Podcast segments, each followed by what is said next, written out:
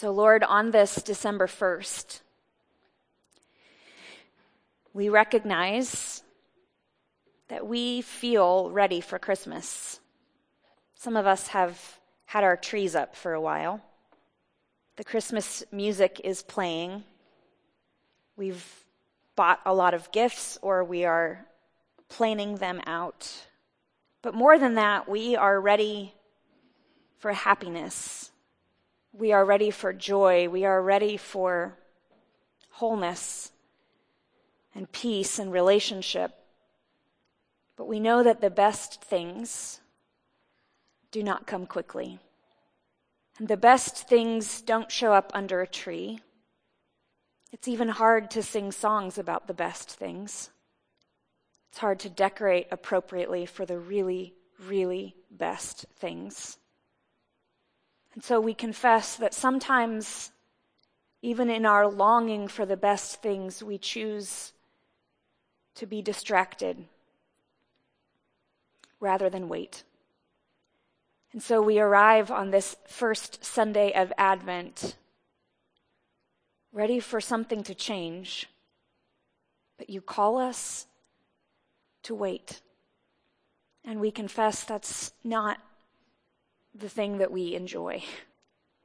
And yet we, we want to trust you. We want to listen to you. And we do want to wait for you. Because you, Lord, and the gifts that you offer are far better than what we can make happen on our own. So, in this season of waiting, we ask that you would purify our hearts, our longings, and our desires so that we want nothing less than the very best gifts of your healing and your presence in our waiting Holy One. Make us ready for you. We ask this in the name and spirit of Jesus Christ. Amen. Well, I would like to invite you to turn your Bibles to Isaiah chapter 2. And I would also like to invite you to turn your Bibles, maybe after you put your thumb in Isaiah chapter 2, to turn your Bibles to Matthew chapter 24. I'm going to be reading the, both the Old Testament and the New Testament uh, lectionary text for the, us this evening. By the way, my name is Chris. I get to be one of the pastors here, and I just love this church. It is the first Sunday in the season of Advent, a season of anticipation, a season of hope. And what we long to do, or what we long for in Advent, is we long for our healing. You've already heard those themes. It's also uh, it's also Family Worship Sunday, which means that our kids are among us. They serve uh, alongside our adults here in worship. And so uh, be comfortable as our kids are here with us.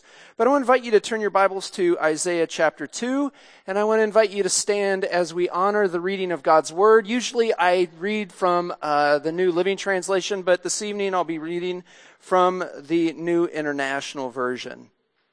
So hear the word, hear the word of the Lord for us this evening on the first Sunday of Advent. This is what Isaiah, son of Amoz, saw concerning Judah and Jerusalem. In the last days, the mountain of the Lord's temple will be established as chief among the mountains. It will be raised above the hills, and all nations will stream to it. Many peoples will come and say, Let us go to the mountain of the Lord, to the house of the God of Jacob. He will teach us his ways so that we may walk in his paths. The law will go out from Zion, the word of the Lord from Jerusalem. He will judge between the nations. He will settle disputes for many people. They will beat their swords into plowshares and their spears into pruning hooks. Nation will not take up sword against nation, nor will they train for war anymore. So come, O house of Jacob, let us walk in the light of the Lord. If you would turn to Matthew chapter 24, starting with verse 36, hear the word of the Lord from the New Testament. No one knows about the day or the hour, not even the angels in heaven, nor the Son, but only the Father. As it was in the days of Noah, so it will be at the coming of the Son of Man. For in the days before the flood, people were eating and drinking, marrying and giving in marriage up to the day Noah entered the ark. And then they knew nothing about what would happen until the flood came and took them away. That is how it will be at the coming of the Son of Man. Two men will be in the field, one will be taken and the other left. Two women will be grinding with a handmill, one will be taken and the other left. Therefore keep watch because you do not know on the day, on what day your Lord will come. But understand this if the owner of the house had known at what time of night the thief was coming, he would have kept watch and would not have let his house be broken into. So you also must be ready, because the Son of Man will come at an hour when you do not expect him. This is the word of God for the people of God. And we say together, Thanks be to God. You may be seated. So, as I've said, today is the first Sunday in the season of Advent. Some call this the beginning of a new year. As Pastor McHale reminded us, some people, what they do is they, they skip right over Advent into, onto the main event, which is Christmas. Yeah. We have people, I'm one of these that just warming up. I mean, houses get decorated, catalogs have been delivered. There are do people receive catalogs anymore? Catalogs have been delivered. Ads are splashed all over social media. Families are making plans. But frankly, Christmas isn't here. That's a fact. So let's not fool ourselves. This is clearly not Christmas. And we have got a mess on our hands. Go ahead, ask me, ask me how bad it is. Go ahead. It's bad, everyone. It's bad. As a nation, we are fighting battles on multiple fronts. For nearly two decades, we have been in a war.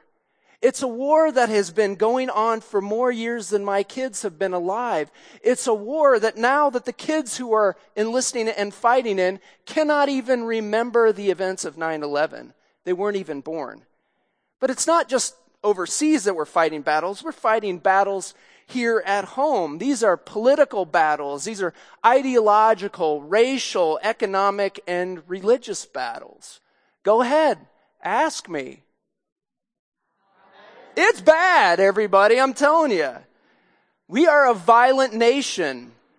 Guns, a global environmental crisis. We execute innocent people. People of color still continue to feel targeted. Our criminal justice uh, system throws away minorities. We throw away the poor. We throw away the mentally disabled. Our police officers feel that they have to patrol our streets with military grade armor because there's this threat of being ambushed by their own countrymen and countrywomen. And yet at the same time, our citizens feel the need to equip themselves in the same way. Go ahead, ask me. It, it's bad. Our foster care system cannot handle all the needs that we have for the children in our area. College graduates, many, uh, many who carry a mortgage worth of debt are struggling to find work. We've been through a horrific political fiasco, impeachment hearings, lies, backstabbing, greed, power, control, hatred, and mistrust is demonstrated on both sides of the party line. They say that the 20th century was the most violent in human history, only to be outdone by the 21st century. It's bad. You know, the, uh, the context of Isaiah of Jerusalem was not much different than it is here in our context. Orphans were not taken care of. Widows went without. The rich kept getting richer and the poor get, kept getting poorer. They were involved in battles on multiple fronts, including international disputes. the advancement of technology and the misuse of it back then was in full tilt. They were making progress in terms of agriculture, but it also meant that uh, there needed to be some sort of an advanced strategy for national security. So, folks, in order to build up the military, folks were taxed until they went broke. There were shady deals, promises not kept, arms trading. And it's into this space that Isaiah's beautiful Advent poem is jammed. I mean, he jams it right into the middle of this context. It's a time in history that's so much like ours, politically and sociologically, economically, and even it's a religious mess back then. But here's Isaiah's poem, and his poem is rooted in this place, in this part of human history, and it's rooted in a location. It's Jerusalem, Judah, it's Zion. And reading Isaiah during this time when things are bad, when, you know, as we read it right now when things are bad, it's like sort of like traveling through Willy Wonka's chocolate factory. And the reading of Matthew is no different. Just when you think that you've got it figured out, just when you think that you know which side is up and which side is down, the, the text actually takes uh, and kind of twists on you. It does a twist and a turn, and the text inserts itself into this space where now we're disoriented as the readers and, and we feel all kind of upside down and backwards. We feel this way and that. Because there, in that time and in that place, in that mess, you hear that Isaiah hears a word from God so brilliantly clear that he can see it. Now, I don't know if you understood that part. You should have gasped there. He, he hears a word from God that's so brilliantly clear that he can see it. The way the original Hebrew says it is this Isaiah saw a word from the Lord. I don't know if you know this, but you don't see words. It would have made more sense for the text to say that Isaiah heard a word from the Lord, but it doesn't. It clearly says that Isaiah saw a word from the Lord. Now, I don't know if you think that's strange, but I think that's strange. And the strangeness continues to move on. Not only did he see a word from the Lord, but he also saw that there would be this mountain. It's called Mount Zion, and, and it would stand taller than any other mountain. Now, there's a real place called Mount Zion. The temple of the Lord was built there. It's the mountain of the Hebrew God, but frankly, it's not that high. There are other mountains that actually peer down upon it. I mean, there are other mountain peaks that are higher than Mount Zion. Mount Zion is rather low, but Isaiah says that everyone will notice that mountain and they will worship the God on high who reigns from it. It doesn't make a lot of sense in our world. When we want something big to be done, we don't go to the guy who's making minimum wage at the 7 Eleven. We, when we want something big to be done, we go to the person with deep pockets. You know, the person with connections, people who are in high places is what we say. If you really want to get something really big done, you go, you go to the guy who works or the woman who works at the top, the, the top floor of the Devon Tower. You go to the person who works at the top of the Willis Tower in Chicago. You go to the person who works at the top of the Trump Tower. That's how things work in the real world. But now, in this image, people are not going to the tallest place. They're going to the one that becomes the tallest because it is the one from where the Lord God on high reigns. That seems kind of strange. But it continues to go on because then the people, the people, it's, it's weird because the people will say, people of all languages and all nations, they'll say together, let's go up to God's mountain. Now the original language says they will stream up to the mountain. Again, strange things are happening. Um, I, I want to like put a pause there and say, wait, I, I don't know if you noticed this, but streams don't go up mountains. They go down mountains, under, and even through mountains, but they never go up mountains. And I think Isaiah is using a literary trick here. Things uh, that we thought, like we thought they were, aren't what we thought. Because then something amazing happens. All the people will come together. Have you ever seen that happen ever? Anybody, groups of people agree on anything? Here the people come together and God will be the one to teach them all. He will settle their disputes. He'll preside over their court cases. He'll be the arbitrator for their international defense, uh, differences. He will teach them his way. He will show them how they actually can live together. I'm, I got a mind blow here. I mean, what? The reason that we have to have human judges and the reason human judges are appointed is because people do not get along and human judges keep people from stealing and murdering one another. But Isaiah's vision is different. He lets us know that it is there in that space that God will begin something by putting an end to everything.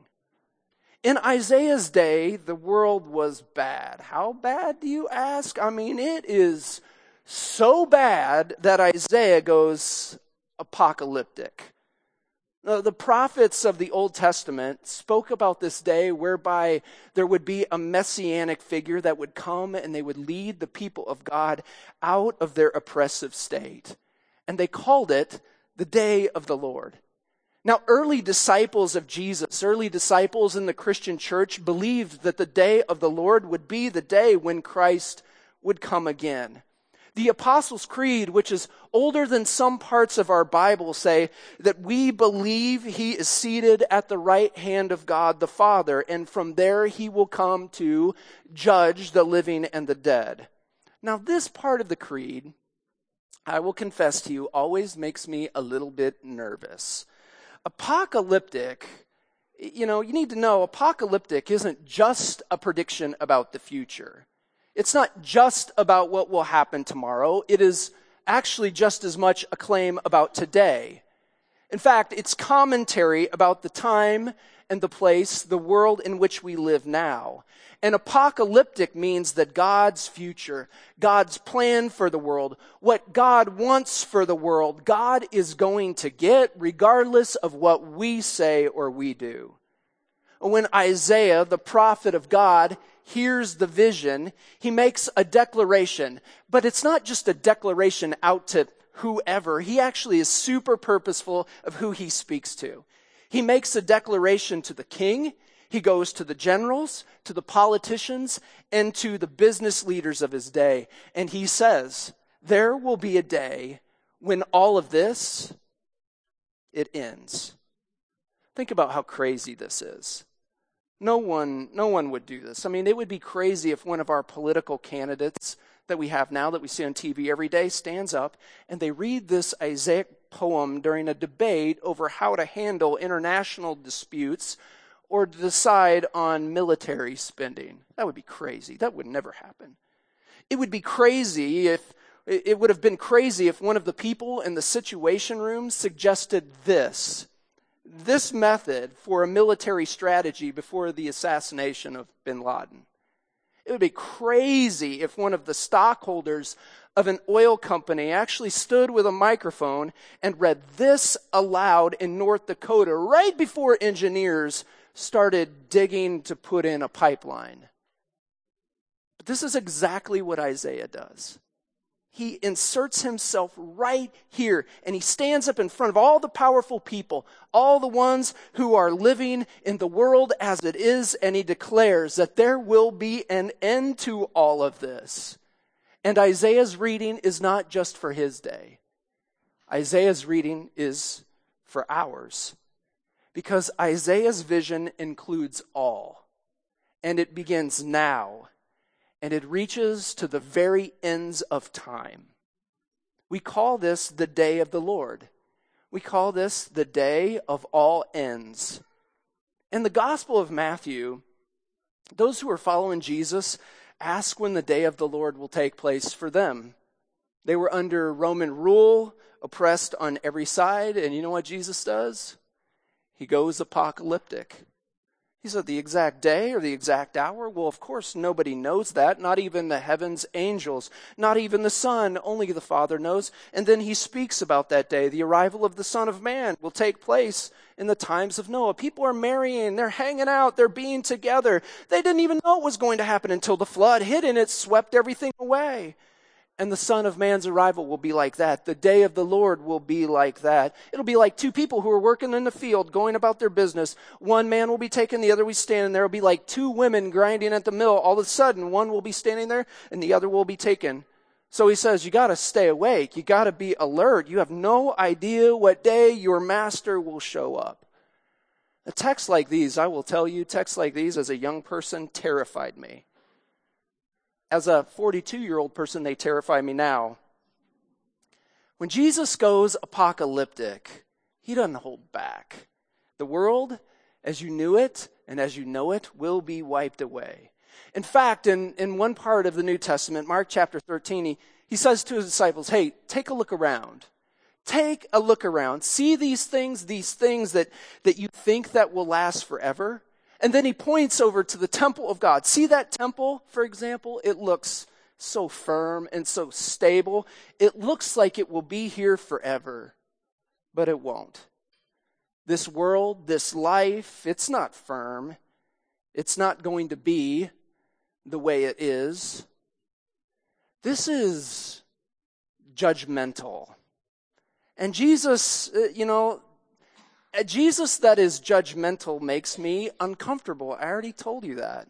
And Jesus says on the day of the Lord, when the Messiah comes to judge you, you, you know, when he comes to judge, you'll find that this world is precarious. It's, it's fragile. It's moving along, Jesus says. The solid footing that you felt like you had, no more. There's going to be an ending. Jesus looks at the temple, says to his disciples, Yep, in the coming of the Son, judgment will happen, and God is going to dismantle all of this. How does this message make you feel? It doesn't make me feel great. I mean, the day of the Lord is a day of judgment. It sounds pretty harsh. It's a day of endings. We can hear it in Isaiah's voice. We also can hear it in Jesus' voice. And to be honest, we get a little bit rattled. The things that we thought we could count on, we can't. Welcome to Willy Wonka's chocolate factory. Only it's not the candy man, it's an almighty God who's about ready to take you on this ride. Judgment texts always produce a little bit of anxiety. They always give me a little bit of anxiety. We like a God that is in the construction business. But how do we feel about a God that is in the dismantling business? We like a God that makes, you know, that makes things and starts things. But what about a God that is destructive? What about this God that ends things? How, how about that? When I was a kid, I would hear preachers go apocalyptic. I would, I remember hearing them describe the end of my life, uh, like there, you know, at the day of my death, there'd be like this giant movie theater screen that uh, all of my life's activities would be played for creation to see. There'd be every adolescent urge, every impression. There'd be every word said. Everybody could see all of the temptation. And then after that played for a little while, all of creation would watch as I'd be judged for what I had done. But uh, let me just tell you, I don't think that's a biblical theology of judgment or a good theology of judgment at all. Instead, I think that we need to lean on the prophets like Isaiah. And we need to look into our own context and our own world in order to attempt to interpret Jesus' words here. A favorite author of mine told a story of going to Honduras to work on a short term mission trip. And one evening after the work, they were all sitting around the fire when somebody suggested that each person tell their favorite Bible verse. And well, he said that that always made him nervous because he thought somebody was going to be a smart aleck and say, you know, Jesus wept or something like that. But there was one of the women there who, uh, who said to them, a Honduran woman who said to them in, in Spanish, My favorite verse is from Luke I have come forth to bring fire to the earth, and how I wish it was already kindled. And she said, This brings me such comfort. Well, he thought, uh, that's a strange favorite text. Uh, certainly, the translator, the person who was translating for us out of Spanish into English, must have misunderstood. And of course, he felt confused until the woman continued I have had five children, and three of them have died of starvation. And this world as it is, I am sick of it. And that's when he said, Oh, I get it. I have a friend who posted on his Facebook wall this week, Hey, 2019, I know I said you could stay for a year, but I don't know, I didn't know you were bringing cancer, stress, anxiety, depression, financial strain, and now trauma with you. So sorry, folks. I'm going to cancel the rest of 2019. Some people refer to the first Sunday of Advent as the beginning of something new. But others, and maybe even those who hope, say, no, it's the beginning of the end. And I think this is how we are to understand the judgment of God in Isaiah and in Matthew. We need to see that it's layered, that it's nuanced, that it's multifaceted, that it's scary, but in the end, it is actually for our good. One woman I know said, After I lost my husband, I thought my life was over.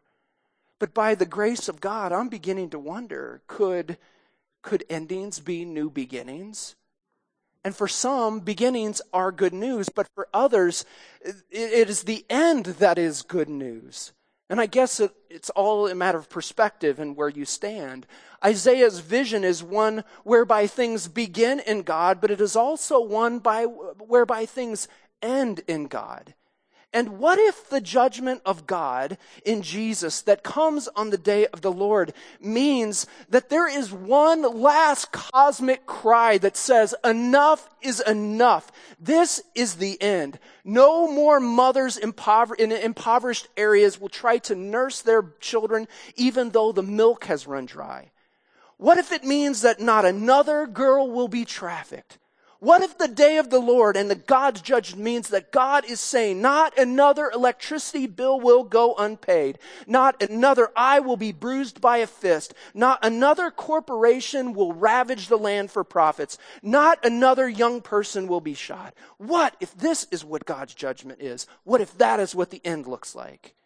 And Isaiah yells out in poetic form that the world that we know it and how we know it is soon to be over, and this could be good for us.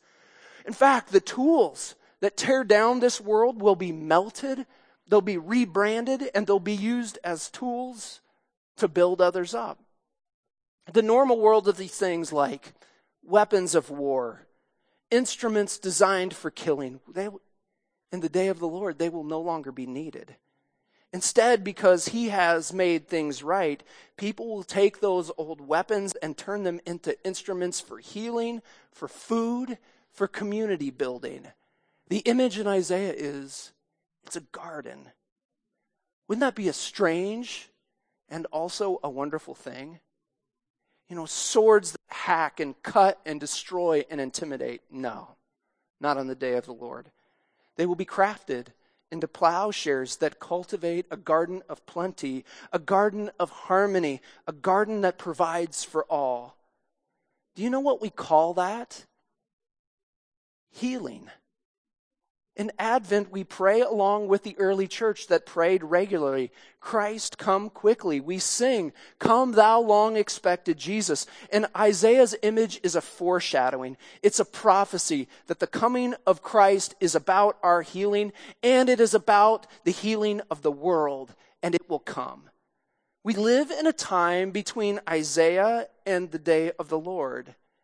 And so we wait but Advent is that season that calls us not just to wait, it actually calls us to practice walking into Isaiah's vision.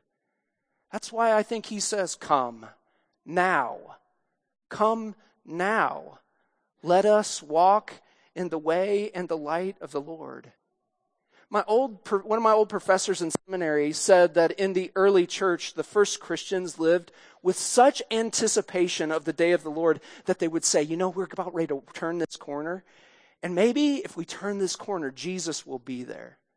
Well, Matthew says that someday Jesus may appear, he will appear in the clouds. But until that time, we know this for sure that Jesus will appear around the corner suddenly and he'll look like a hungry person or a neighbor in need or someone who is sick or someone who is in prison that we need to visit. He'll show up in every space as we go about our everyday activities. And the healing that we hope for is the healing that we get to practice as we do our part in partnering with God to turn this world upside down. As the church, this is our ministry and this is our vocation. We get to lean way over the edge. We get to declare that the day of the Lord is coming and we get to practice living into the vision of Isaiah. It is really crazy, but there are some people who are actually doing that right now. Uh, at, at, the simple way, Shane Claiborne and Michael Martin live in a neighborhood that is ravaged by gun violence. So they started melting down machine guns and handguns and started pounding them into art pieces to use and to use as farm implements in their community gardens. I think I got a couple of pictures about, of this. They're melting down guns so that they can provide for people. Wherever you go and Christians are there, you will see Isaiah's vision being lived out. I don't know if you know this, but today is our fourth anniversary as a church. It has something to be celebrated. We've been a church for four years. And over the last four years, I've seen you do these kinds of things. I have seen you live into Isaiah's visions. You who are teachers, who are Christian, every time you pay for something out of your own pocket for the sake of your students, even though it might cost you, you are living into Isaiah's vision. You social workers, psychologists, mental health professionals, every time you sit with someone, make room for them, hear their story, wishing that they did not have to endure the hardship that they face. You are living into Isaiah's vision. You artists, every time you write or draw or paint or sculpt or make music, you are actually fashioning a way for others to imagine the vision of Isaiah. For you business leaders, every time you give a job to someone in need, you are giving that person life because we all know a job is more than food and clothing and shelter. It is a job actually gives dignity and you are living into Isaiah's vision. You who are in the military, you who love God and are spirit filled while you serve the country, you do not walk in each day with your allegiance to the same old ways of life. You are walking into some of the darkest and most dangerous places as peacemakers. And you are not armed with anything but truth and righteousness, faith, salvation, hope, and healing. These are more than words. You actually you serve because you hold in the very word of God, the vision of Isaiah in your bodies. My friends, this is what judgment is. This is what we hope for. The day of the Lord, where in Him everything will end. This is why we anticipate Christmas. It's not here yet. But we can say this that, hey, he is on his way. So uh, Jesus practiced Isaiah's vision, and he did so at a dinner table. You know, his table is the place where wars stop. Did you know that? It's there's no wars here. It's it's the place where food is grown uh, in his garden and it's offered to us to sustain us. His table is a vision of God's future in real time. It's a picture of what the day of the Lord will be. And at this table, Jesus goes apocalyptic. And God's vision is about another kind of reality in which natural enemies become playmates and friends and brothers and sisters. That's what happens at this table. And if that is what you long for, is that if that is what you want to see in the work of Jesus, you are invited to this table. It is at this table where we come under the lordship of Christ, and our journey down these aisles to this table is like, is like a stream up to the mountain of God. We, uh, we observe an open table here, which means that you don't need to be a member of the Church of the Nazarene. In fact, you don't have to be a member of any denomination. You don't have to be Jewish or white or rich to come to this table. You don't have to be wealthy or pretty or athletic. You simply have to be open to hope. Open to hope that is extended to you by the grace of God in Christ. I want to let you know at this table, there are no needs for weapons here. At this table, you get to put down your weapons. At this table, you will be served, and maybe you will even be served by someone who has done you wrong. But even that can be made right here at this table. This table is for community building, it's not for community dividing. And while Isaiah uses a poem to speak to the new reality that is God, Jesus uses a meal to speak to the same reality. So I want to remind you that Jesus, on the night before he was betrayed by those he came to save, at dinner took the bread and he broke it and he said, This is my body which is broken for you. And whenever you eat it, I want you to remember me. And then in the same way, after supper, he held up the cup and he said, This cup is the new covenant that comes in my blood. And whenever you drink it, I want you to do so in affectionate remembrance of me. All who long for this hope of God in Christ are welcome to this table. At this table, the playing field is level. At this table, his freedom is felt. At this table, his justice is real. At this table, his healing is extended to you. Everyone who is open to believe in the good work that he provides and that he offers is welcome to receive, that is wanting to receive the grace that comes from God, you are welcome to this table. It's here where we live and practice the vision of Isaiah. And is here where new life begins in us. We want no barriers, so our bread is gluten free, our wine is non alcoholic. But I invite you to come down our aisle with, our, with your hands cupped, ready to receive that which is good and that which comes from God. We do not take communion here, we receive it because what God has to offer in Christ is a gift to us. If for any reason you're unable to come down our aisle, wave at Justin. He'd love to come serve you, bring the elements to you. But friends who are longing for healing, who need hope, you are welcome to come to this table. I invite you now.